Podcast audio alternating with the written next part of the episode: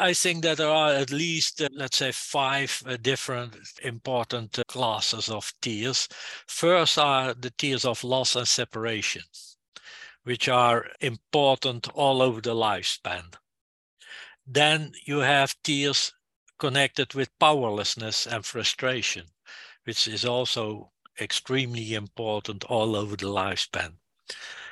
Other tears are connected uh, to physical pain, and that's mainly limited to to infants and kids at, until uh, adolescence. But adults and the elderly hardly, if ever, show this uh, these tears. But what you see that when we grow older, we increasingly cry over um, not our over our own suffering, but also the suffering of others. So the empathic tears become more important.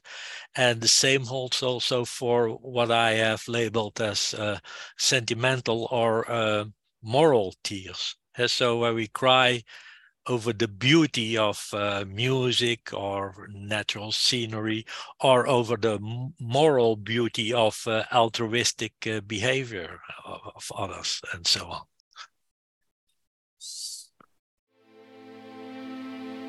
Hi, I'm Naomi Murphy, and this is the Locked Up Living podcast where we talk with a wide range of people about harsh aspects of institutional life. We also explore some of the ways to overcome them and to grow and develop. I'm David Jones. So join us every Wednesday morning, 6 o'clock UK time, for a fresh podcast.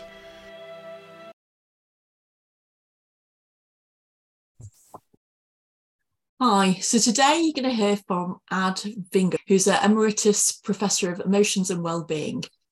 Ad was affiliated with the Department of Medical and Clinical Psychology at Tilburg University in the Netherlands. His areas of expertise are stress and emotions and quality of life, and in particular, his research on, on leisure, sickness, homesickness, and nostalgia, but especially crying, have attracted a lot of media, international media attention. In addition to over 400 publications in academic journals and books, he also wrote some popular Dutch books on, among other subjects, love, crying, and very, very recently, the functions of emotions in general. We're really delighted to have you on today, Ads. Welcome. Thank you.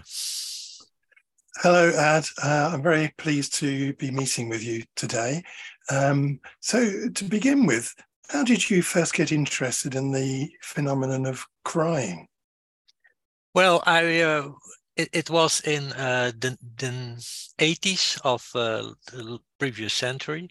I had just finished my PhD uh, uh, thesis. It was called uh, The Psychobiology of Stress.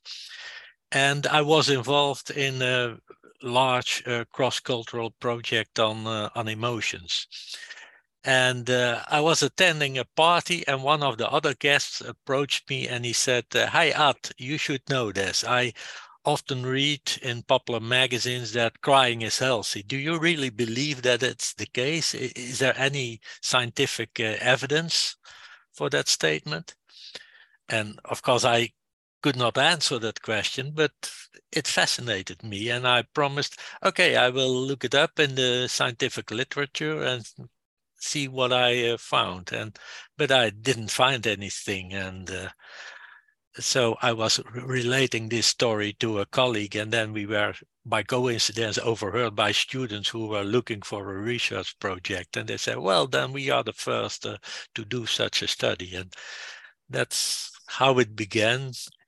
And somewhat later, I had an, an own crying incident of myself that intrigued me and uh, what also was important that in in that time I uh, read uh, uh, Charles Darwin's expression of emotions in man and animals, and uh, I read that uh, Darwin was convinced that emotions and expression of emotions was important for our well-being, but he also said that in his view. emotional tears do not serve any purpose. And that was quite a challenge for me as a researcher, trying to prove that Darwin, at least in this respect, was wrong. Well, well done for that. That's that's a very good effort. So, so incidentally, I, I I remember I was reading a bit about your PhD, and I noted that you described it as taking a biopsychosocial uh, approach. And I remember I remember reading about that approach back in the 80s, but it didn't really feature very much uh, between uh, that time and perhaps the last 10 years. Um, our, our, psychology field, particularly in forensic psychology, tended to go much more with the uh, bio and perhaps a bit of the psycho and not very much of the uh, social. So it's interesting that you were using that approach here back then. Yeah, yeah, that's true. That's a, red thread uh, among in my career, I think. Eh? So, yeah. Thank you. So, a big question. This, and you just mentioned, uh, yeah, Darwin. What do we know about the evolutionary function of tears? And for example, do other species uh, shed tears? Well, if there are species who shed emotional tears, then it's very unusual and very exceptional. Um, so we could say that um, uh, mammals and bird species, some bird species, that they also cry, but they do it without tears. So it's uh, we call it uh, separation calls or distress vocalizations. And uh, there are two main differences between the crying of these uh, species and humans. That's first, it's in, in most species it's limited to uh, to the infancy. Uh, so, so uh, uh, an animal model of crying is that you separate the the offspring from the mothers, and then they start making this distress vocalization. And um, yeah, as I said, uh, it's only vocal acoustical, whereas we shed tears, which is quite unique. Yeah. And the idea that we as humans, we uh, uh, we we shed tears and we start with it rather early, although not from from birth. It takes a few weeks before we uh, uh, add tears to our crying. But then we do it until we die, during the whole lifespan. And we speculate that that might have to do with the fact that we have a long, a prolonged childhood compared to other species. And in that childhood time, then our brains keep developing. Uh, we are motorically fully developed but at the same time we still need the protection and care and love and advice from adults.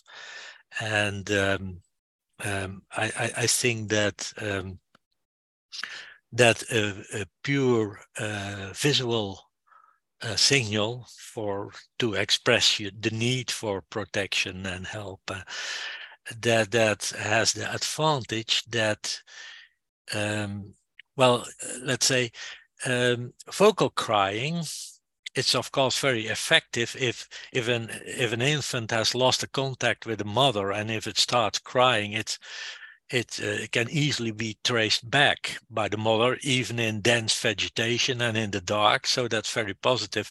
But it can also lure uh, predators and so so there's also a danger. So you could say at the moment that the, the infant is uh, motorically developed in a sufficiently that he can approach the mother, then uh, there is less need of uh, uh, vocal crying, and the the great advance uh, advantage of uh, of a visual link is that you can target it to a very specific individual.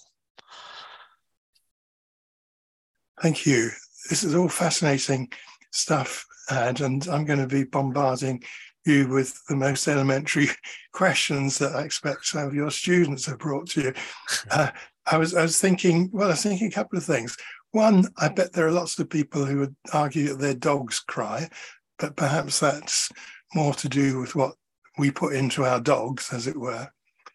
And and the other thing I was thinking was that children. I was in a train the other day with a child who was crying. And it seems to me that sometimes children use their crying not so much as a, an expression of distress, but as a, a kind of demand to to achieve something.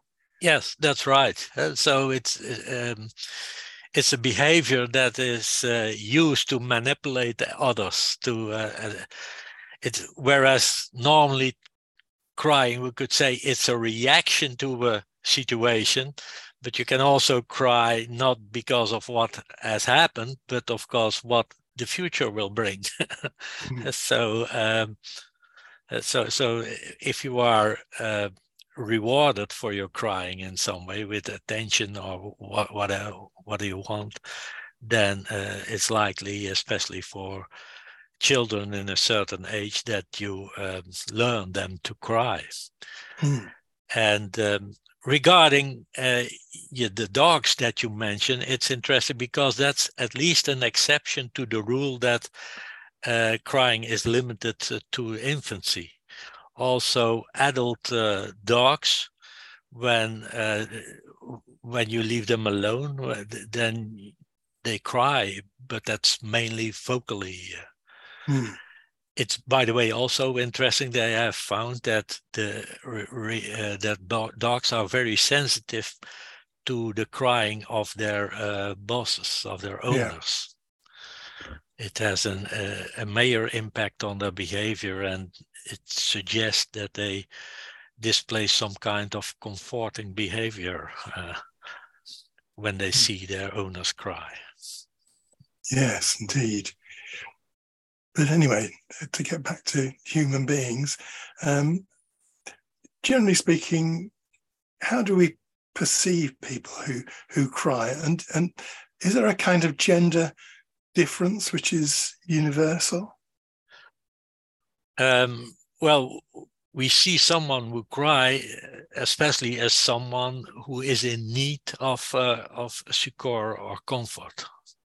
And so that that that's the main the the, the power of tears that um, they they stimulate empathy in others, eh, which is uh, uh, which in its turn stimulate others to to provide help or or, uh, or succor. Um, regarding the the difference in um, in, in in gender, well, there is a strong difference in in uh, crying frequency between uh, men and women. Uh, so adult women cry more often than adult men, but um, but how we respond to crying uh, uh, individuals, whether it are um, men or women, that does not make a strong difference. Although there is some research which suggests that male tend to be less willing to provide uh, crying man uh, support. but for the other three uh, uh dyads, uh, so woman, woman, woman, man, man, woman, then you they are uh, well, you can say that it's more or less the same in all these uh, dyads. I think um, when working in a in a prison, it often seemed as though death was the the one area where it was really permissible to cry if you're a man. If you experienced bereavement, that was that somehow was the situation that it was possible for anyone to to cry in. But I guess we've also seen that at times with footballers crying on the pitch, you know, Paul yep. Gascoigne crying, you know, and it seems like getting behind the sport, a very popular sport, people could understand the the pain of of loss. Um, yeah. Yeah, but also in the case of uh, when they won, and that then you also, but very often there is some uh, sad event behind it. And so they had uh, to cope with a serious injury and to overcome that, and or there is a death uh, in their family or something like that, and then you see uh, that that these uh, uh, athletes uh, that they they cry also when they have won, and um, and it's also interesting. I think that throughout ages, if you look at heroes, that they are described not as uh, brave uh, warriors, but they also cry when they lost a fellow warrior or so, or when they miss their home and their wife and the family. Uh, so um, it, it is certainly not not a single uh, uh, female uh, thing. Uh, but what's important is that the, the crying is seen as appropriate. And I think that um, people generally take the, themselves as a standard. If I were that person, would I cry? If the answer is yes, then they re react with very positive uh, uh, uh, reactions. But if the answer is no, then we can react with rather negative uh, reactions. So I, th I, think you've been suggesting there's a kind of range of situations that can evoke uh, tears, and and so can you give? You must have classified this, I guess.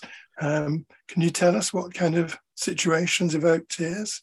Yeah, I think that there are at least, uh, uh, uh, let's say, five uh, different uh, important uh, classes of tears. First are the tears of loss and separation, which are important all over the lifespan. Um, then you have tears connected with powerlessness and frustration, which is also extremely important all over the lifespan. Um, other tears are connected uh, to uh, um, physical pain, and that's mainly limited to uh, to infants and and and kids at, until uh, adolescence. But adults and the elderly hardly, if ever, show this uh, these tears. But what you see that when we grow older, we increasingly cry over um, not our over our own suffering, but also the suffering of others. So the empathic tears become more important. And the same holds also for what I have labeled as uh, sentimental or uh, moral tears. So where we cry over the beauty of uh, music or natural scenery or over the moral beauty of uh, altruistic uh, behavior of, of others and so on. Yes, I see what you mean. I, I that happened to me. I listen to a lot of music, and often find myself sinking into what I regard as a sort of sentimental morass of emotion. Yeah, yeah. I think that's a well-known phenomenon for people who are when they are older, especially uh, men. and some people seem to cry more easily than others, don't they? Do, do we know anything about the distinction between people who who easily cry and people who don't? Yeah, we think that that has to do with uh, uh, with heredity. Uh, so the genetic uh, factors play a role. There are, there are some limited uh, uh, um, twin studies which suggest that so our crying proneness, so our crying threshold, so to say, that that's to a great extent uh, uh, genetically determined. And um, well, so so there is a link with with uh, um, personality.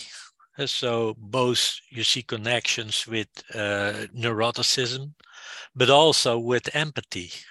So people who are very empathic, they also tend to cry more often.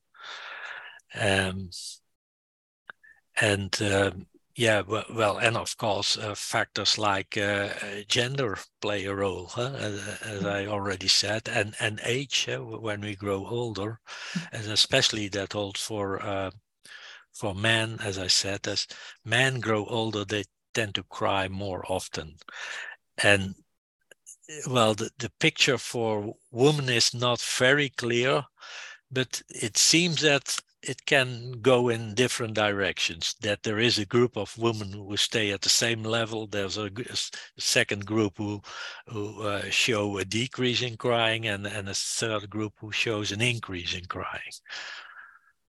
if you if you looked into the impact of parenting, because it seems as though um, you know, when children cry and their parents don't respond, or perhaps worse still, their parents punish them for crying, that people seem to find ways to disconnect from that from that ability to cry. You know you know working in a prison with people who are seen as being psychopaths they often reported not being able to cry. But actually what was really interesting was during the course of treatment they seemed to relearn how to how to cry. So they began having much more overt displays of of sadness um, and becoming tearful in group situations, which would evoke a very strong response from their peers. But that was something they weren't capable of doing at the start of treatment.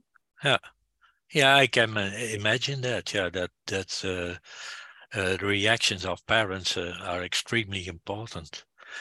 And in addition you, to that, you also see that uh, people may lo- lose uh, the capacity to cry uh, in, in, when they are severely depressed or when they uh, experience uh, uh, a traumatic experience.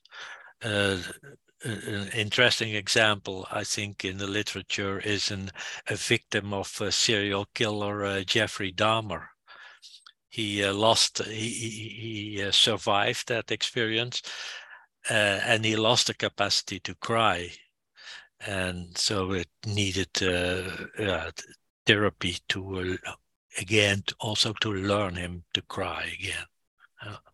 That's really fascinating. And I, as you were talking, it made me think about uh, medication and how people who are on things like antidepressant or anxiolytic medication sometimes talk about feeling a bit numb or depersonalized, don't they? Do we know anything about the effects of psychotropic medication on, on the ability to cry? Yeah, we, we know that uh, uh, um, even a low, very low doses of uh, um, of antidepressive can have an impact on on crying behavior. so even it's uh, not not high enough to to uh, have any impact on the depression, it still has an impact on the crying behavior. Uh, yeah, we we have done a study with, with that. Uh, we uh, we tested the placebo and a very low dose of SSRI, and uh, and it, it had a major impact on the crying behavior. And uh, well, it, it can also be helpful for people who who suffer from what we call pathological crying. So people with uh, brain dis- disorders who uh, uh, have problems with the uh, control of their crying. Could you tell us a bit more about that, Ad? Well, it it has been described, especially people with uh, um, with with, with a brain lesion or but also dementia and uh, um, uh, multiple sclerosis that uh, a significant majority uh, minority of them uh, show this uh, yeah what what we call pathological crying. So apparently without any reasons they suddenly start crying and and a, a part of them also can show uh, laughter, also pathological laughter, with, without any apparent uh, uh, well situation that that that that we consider as a valid reason to uh, to show these uh, emotional expressions. Oh, that's really fascinating. Really fascinating. Yeah. I think um, the uh, you know I have heard people talk about who who were taking antidepressants talk about not liking the fact that they were not able to crying, feeling like there was something uh, hampering their recovery by um, not being able to to quite fulfill the the emotional um, need, I guess, to to cry. We we've both spent many years working with men in prisons, David and I. So I, I, I particularly was interested to to see that you've researched the whether crying has a bearing on morality and wondered whether you could tell us a little bit about that. Yes, well, um, in addition to uh, how people perceive crying, uh, uh, others, um, which, which is focused on the, the specific act of crying, uh, then we see it as a sign of uh, helplessness and and that they are in need. But you can also think about, okay, what kind of persons are is the crying individual, and uh, whereas in the in the popular literature, it's often depicted as someone whose cry is weak or uh, emotionally not stable. But what we found was that uh, these crying people are generally also seen as warm, empathic, and uh, and especially also reliable and honest. And uh, that fascinated me. And so um, we decided also to uh, to design a study to to test whether that's also the true. So we can consider them as as as warm and and reliable, but are they really reliable and and warm? And uh, so we uh, set up a study and we collected data about the crying proneness of these uh, individuals. And first, we start also with self reports. What kind of person are you? And indeed, we found that um, those people who tend to cry more often uh, they also uh, uh, reported that uh, they were more willing to display all kind of altruistic behaviors and that they also disapproved of antisocial and asocial behaviors.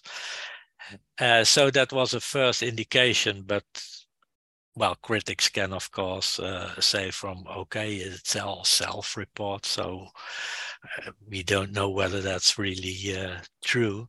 So we uh, tried to uh, design an, an ultimate uh, experiment in which we again asked the people to self-report their crying proneness, and then we had a second part of the study. It said, okay, it's up to you whether or not you want to uh, uh, to take part in that second part. It's an extremely boring uh, uh Uh, uh, experiment.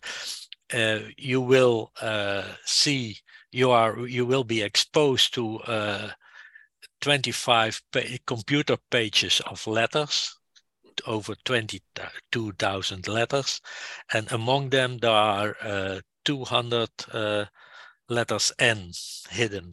And it's up to you to identify these letters N.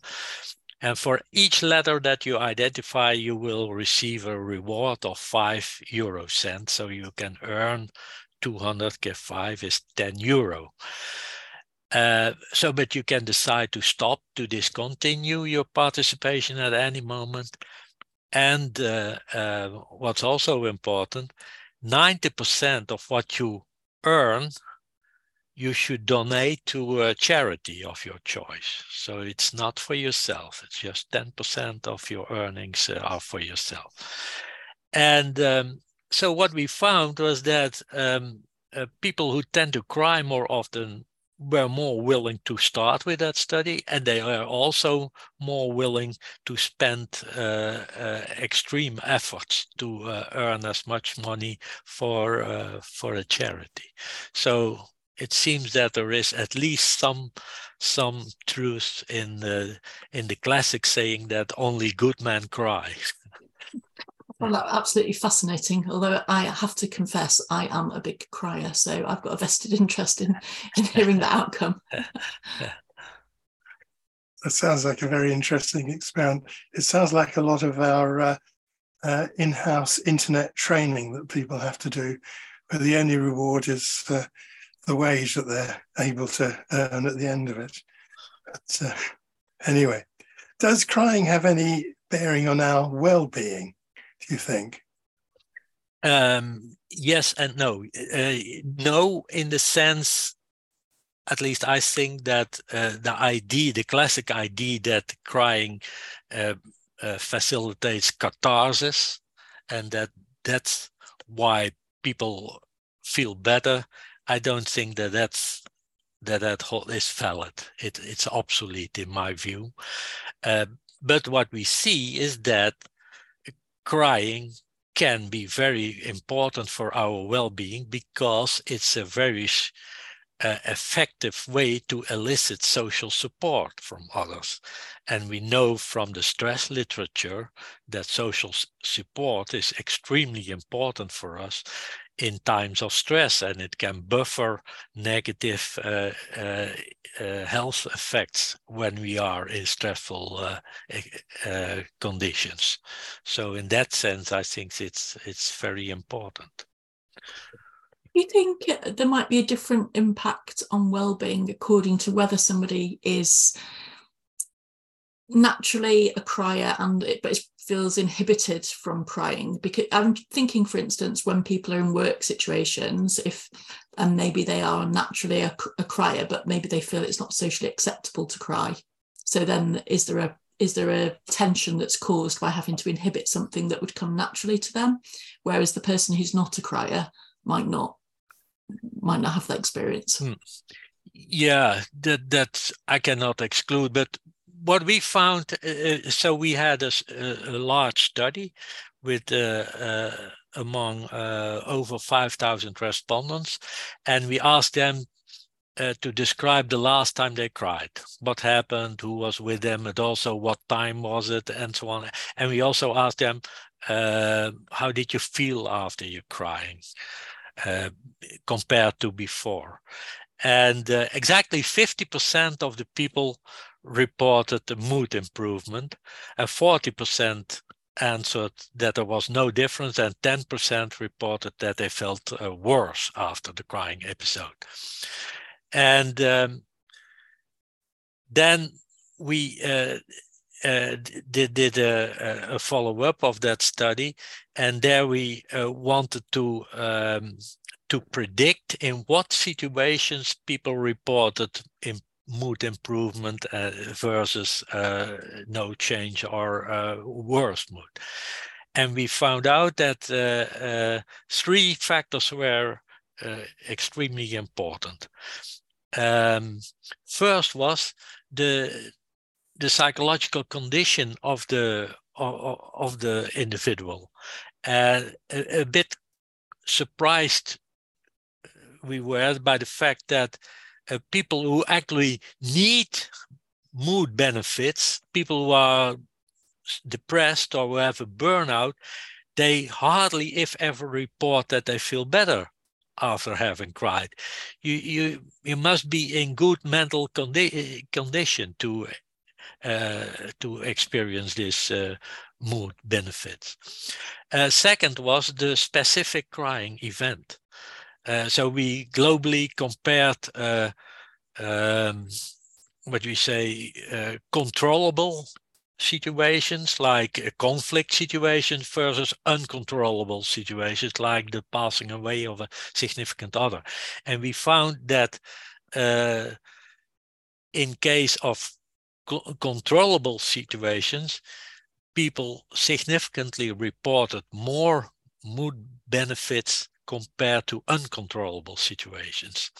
And the third factor was how others react to your crying. If they react with understanding and they put an arm around you, that okay, then you uh, report that you feel better after having cried. But when they become angry or uh, they start laughing at you and you feel ashamed, then no, people don't experience any mood benefits.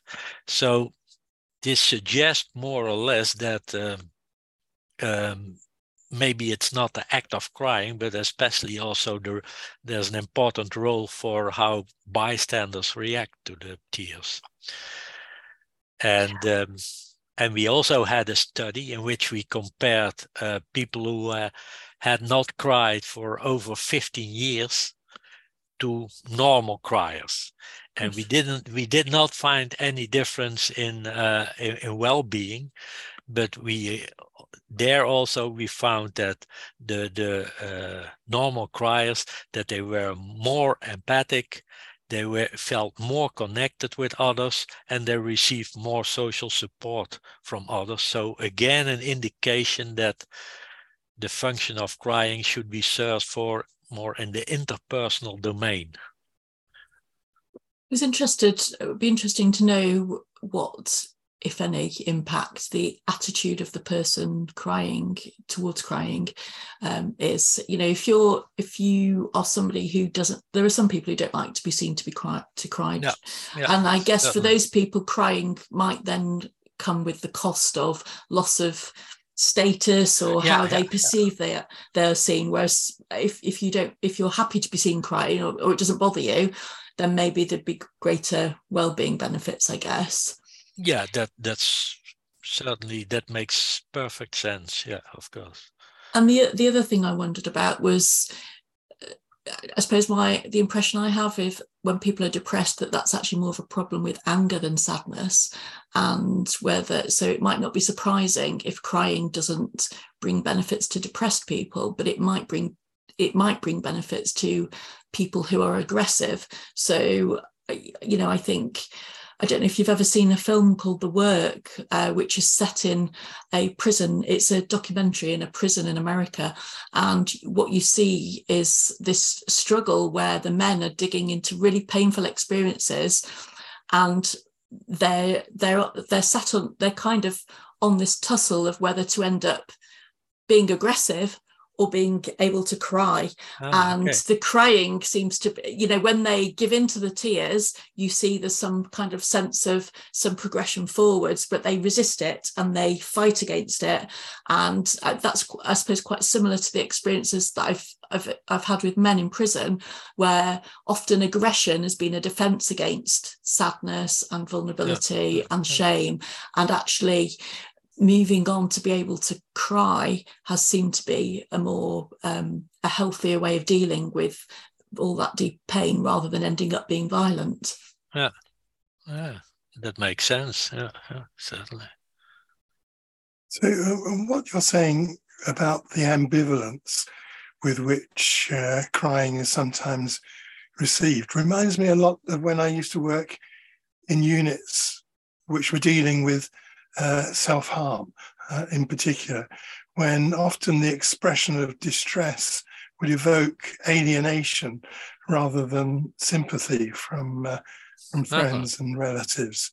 And it sounds like a slightly similar phenomenon, really. Yeah. Yeah, yeah, this is all new to me, but very, very extremely interesting. Yeah. Hmm. So, moving on uh, to the question I've been waiting for how does aging affect our capacity to cry? Yes, uh, certainly, especially in men, as I uh, already said, that when men grow older, they uh, uh can shed their tears more easily, uh, which probably has to do, at least as a speculation, with the decreasing levels of testosterone. And um, well, for me personally, I, I can agree with that statement. Um, well, yeah, I, I, so I'm now uh, nearly 70 and it's it's far more easy to become tearful than than I was in um, in my 20s or so. Yeah. Mm, thank you. And well, for women, yeah, it's it's not clear how crying develops when they uh, become older. We have some data, but they are not uh, perfect data. But they suggest that that there are three groups. Uh, that's some women that they stay at the same level, uh, and that uh, another group uh, shows a decrease in crying, and a third group shows an increase in crying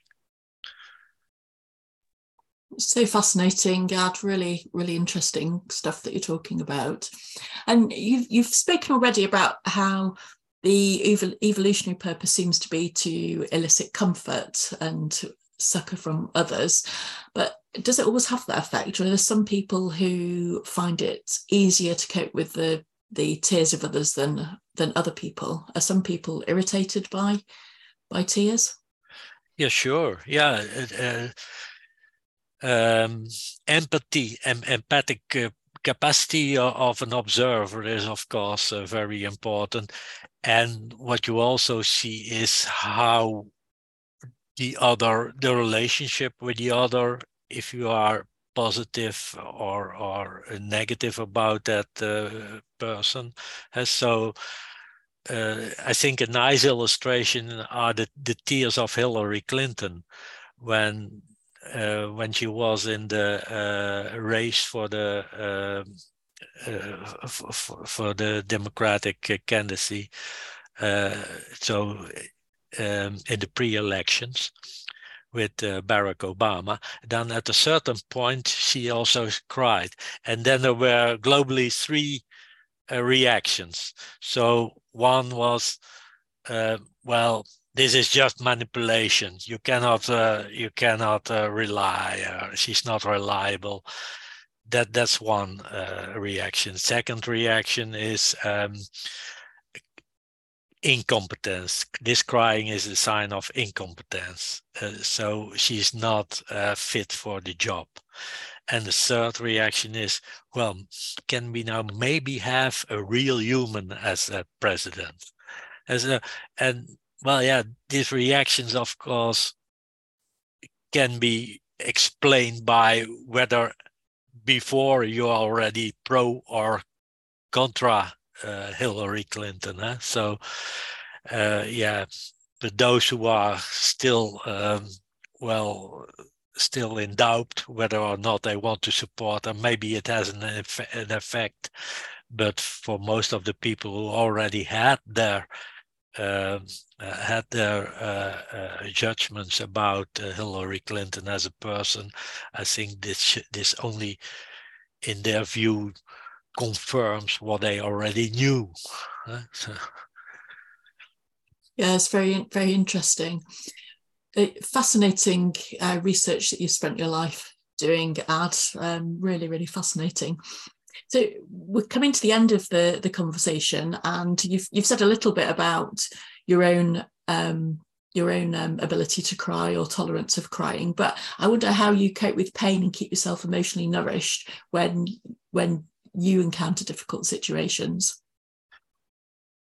Yeah, well, as I said, I'm uh, I, am a crier, but at the same time, what's maybe a bit uh, uh, strange is that um, I cry more easily when I watch uh, positive acts, so acts of altruism.